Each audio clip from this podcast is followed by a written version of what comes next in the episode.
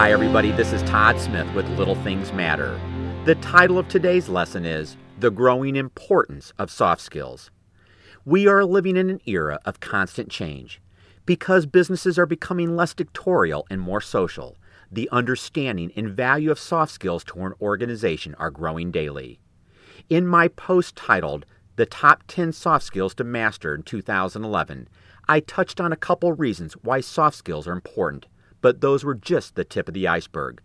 The more I look at the distinguishing traits of people who are advancing their careers, the more convinced I am that soft skills are more important today than ever before. Soft skills is a term relating to a collection of personal, positive attributes and competencies that enhance your relationships, job performance, and value to the market.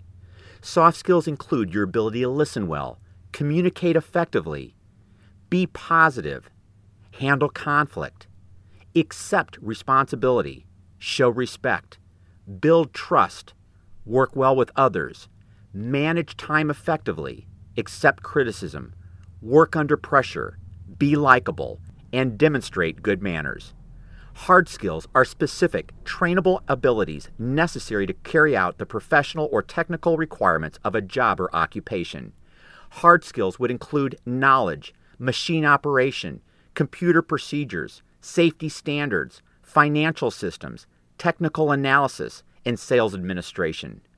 Unlike soft skills, hard skills are typically easy to observe, qualify, and measure. Let me give you an example of the two kinds of skills. If you listened to the Super Bowl on Sunday, you would have heard comments made about Walter Payton and the award given in his honor. Payton is remembered as the most prolific running back in the history of American football but he was also known for his kind, compassionate, and humorous character.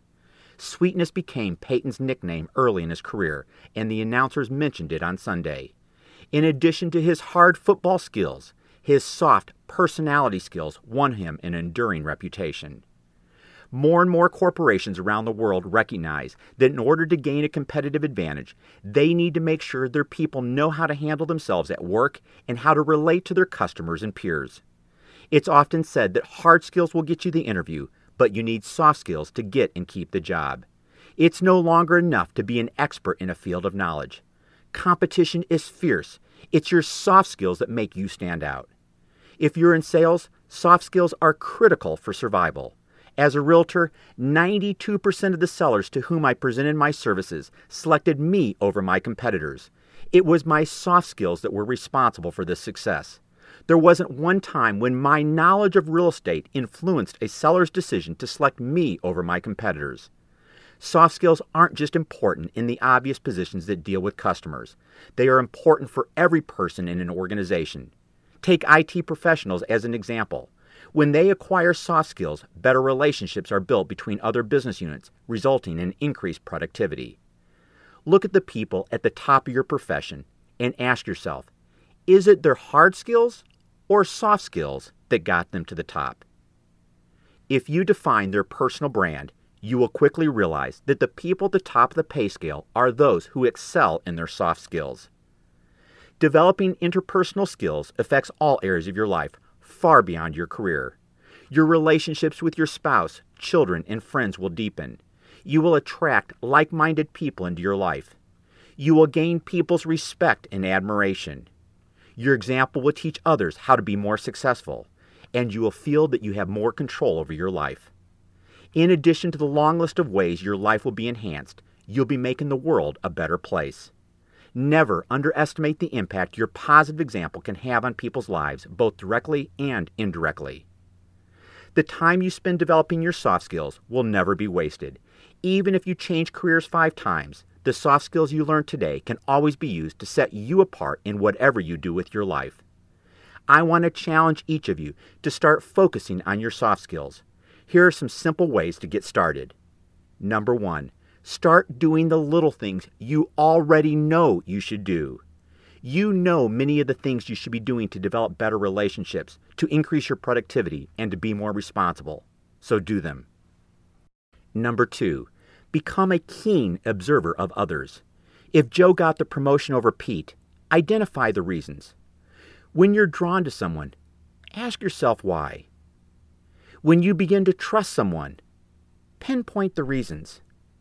If you received excellent service from someone, think about what this person did that impressed you. There's a lot you can learn by watching others.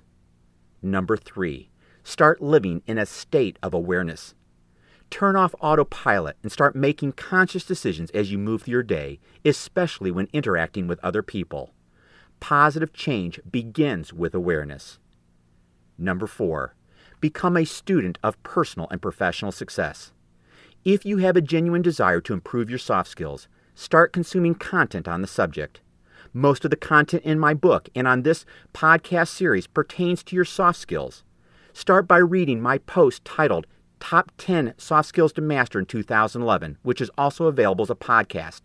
And always check out my favorite resource at success.com. Number five, be intentional every day. Getting better won't come without effort. While some things will come naturally to you, others will require an intentional effort. The great thing about building your soft skills is that you can acquire them all on your own. Regardless of your background, gender, or education, developing your soft skills will make you stand out from the crowd in whatever you choose to do.